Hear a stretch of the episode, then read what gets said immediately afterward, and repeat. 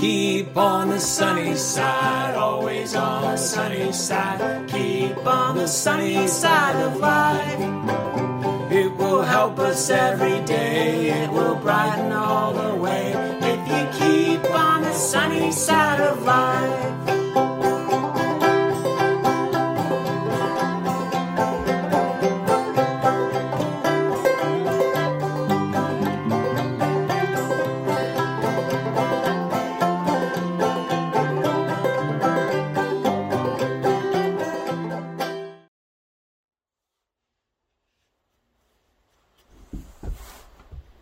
Hi there, my name is Joe Martin. I'm pastor at First Baptist Church in Toledo, beautiful Lewis County, Washington, not far from Mount St. Helens. This is a cabin talk for the midweek. I want to talk to you about the test of blessings. The test of blessings. You know, often we're led to assume our blessings are a reward for how great we're doing. There's a lot of that on with the prosperity gospel. And this can be true. For example, if you improve your diet, you may feel a little bit better, and you may have a little more energy. Or if you don't blow money, you may not run out at the end of the month. There's things like that. That if you study, you will know what you're supposed to do, and you can hear from God in those ways. But what about the unexplainable things? What about opportunities and wealth that you didn't really work for, or maybe you just inherited something and it just came your way. You didn't really, quote, deserve it. It just happened. Or what about just being in the right place at the right time? That has happened to many people who describe, business opportunities or things that have happened in their life.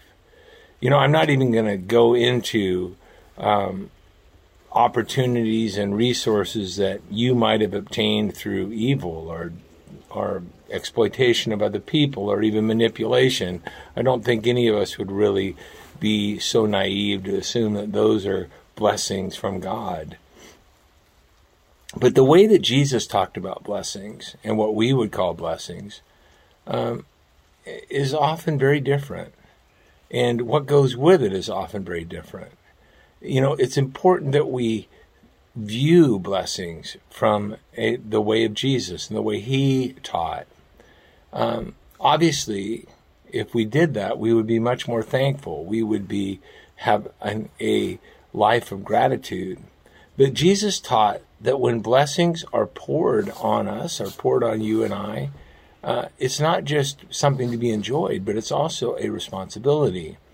You know, remember what Jesus said in the last chapter that we were studying in Luke, chapter 48, he said, "But the one who did not know it and committed deeds worthy of flogging will receive but few, but everyone who has been given much, much will be required, and to whom they entrusted much, of him, they will ask all the more." He's talking about in life that You're given a lot of responsibility. Lots more is expected of you. You're given a lot of things to take care of. You have a higher level of responsibility.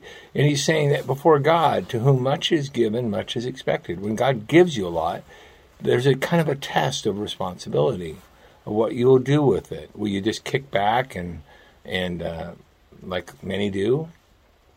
You know, Jesus taught that blessings are not just a responsibility, but like I said, they are a test. What will you do with it? Will you hoard it, or will you help with it?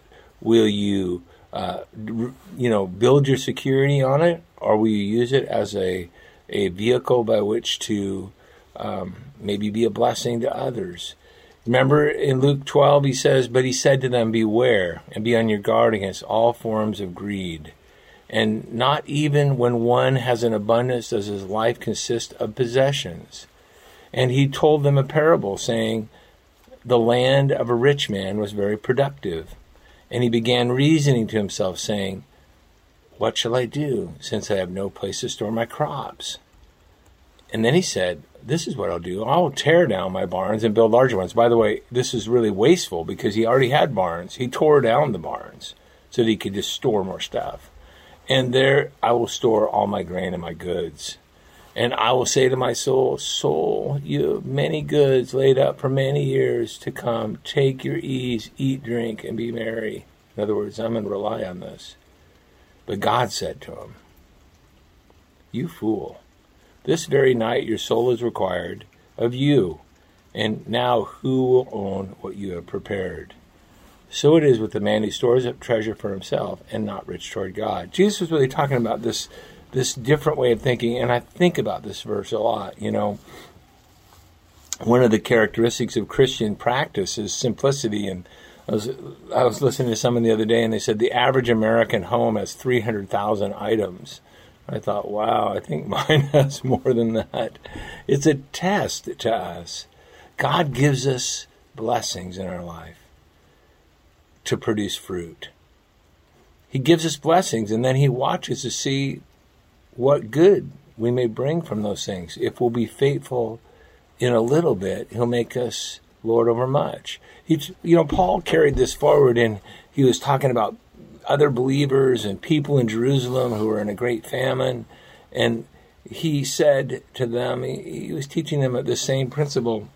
He said, at this present time, your abundance, this is 2 Corinthians 8:14, at this present time, your abundance being a supply for their needs, the people who are really struggling in Jerusalem. You're doing really good, but God gave you that so that you can meet their needs, so that their abundance also may become a supply for your need, that there may be equality. Verse 15, as it is written, he who gathered much did not have too much, and he who gathered little had no lack. This is the idea that when we have a lot, it's not just for us just to indulge ourselves or stuff ourselves or build a bigger barn. It's a test. What will we do with it? How will we do it? And this Sunday, I'm going to talk more about what we call chances. That God gives us one more chance over and over again. God gives us that next chance to see what we're going to do.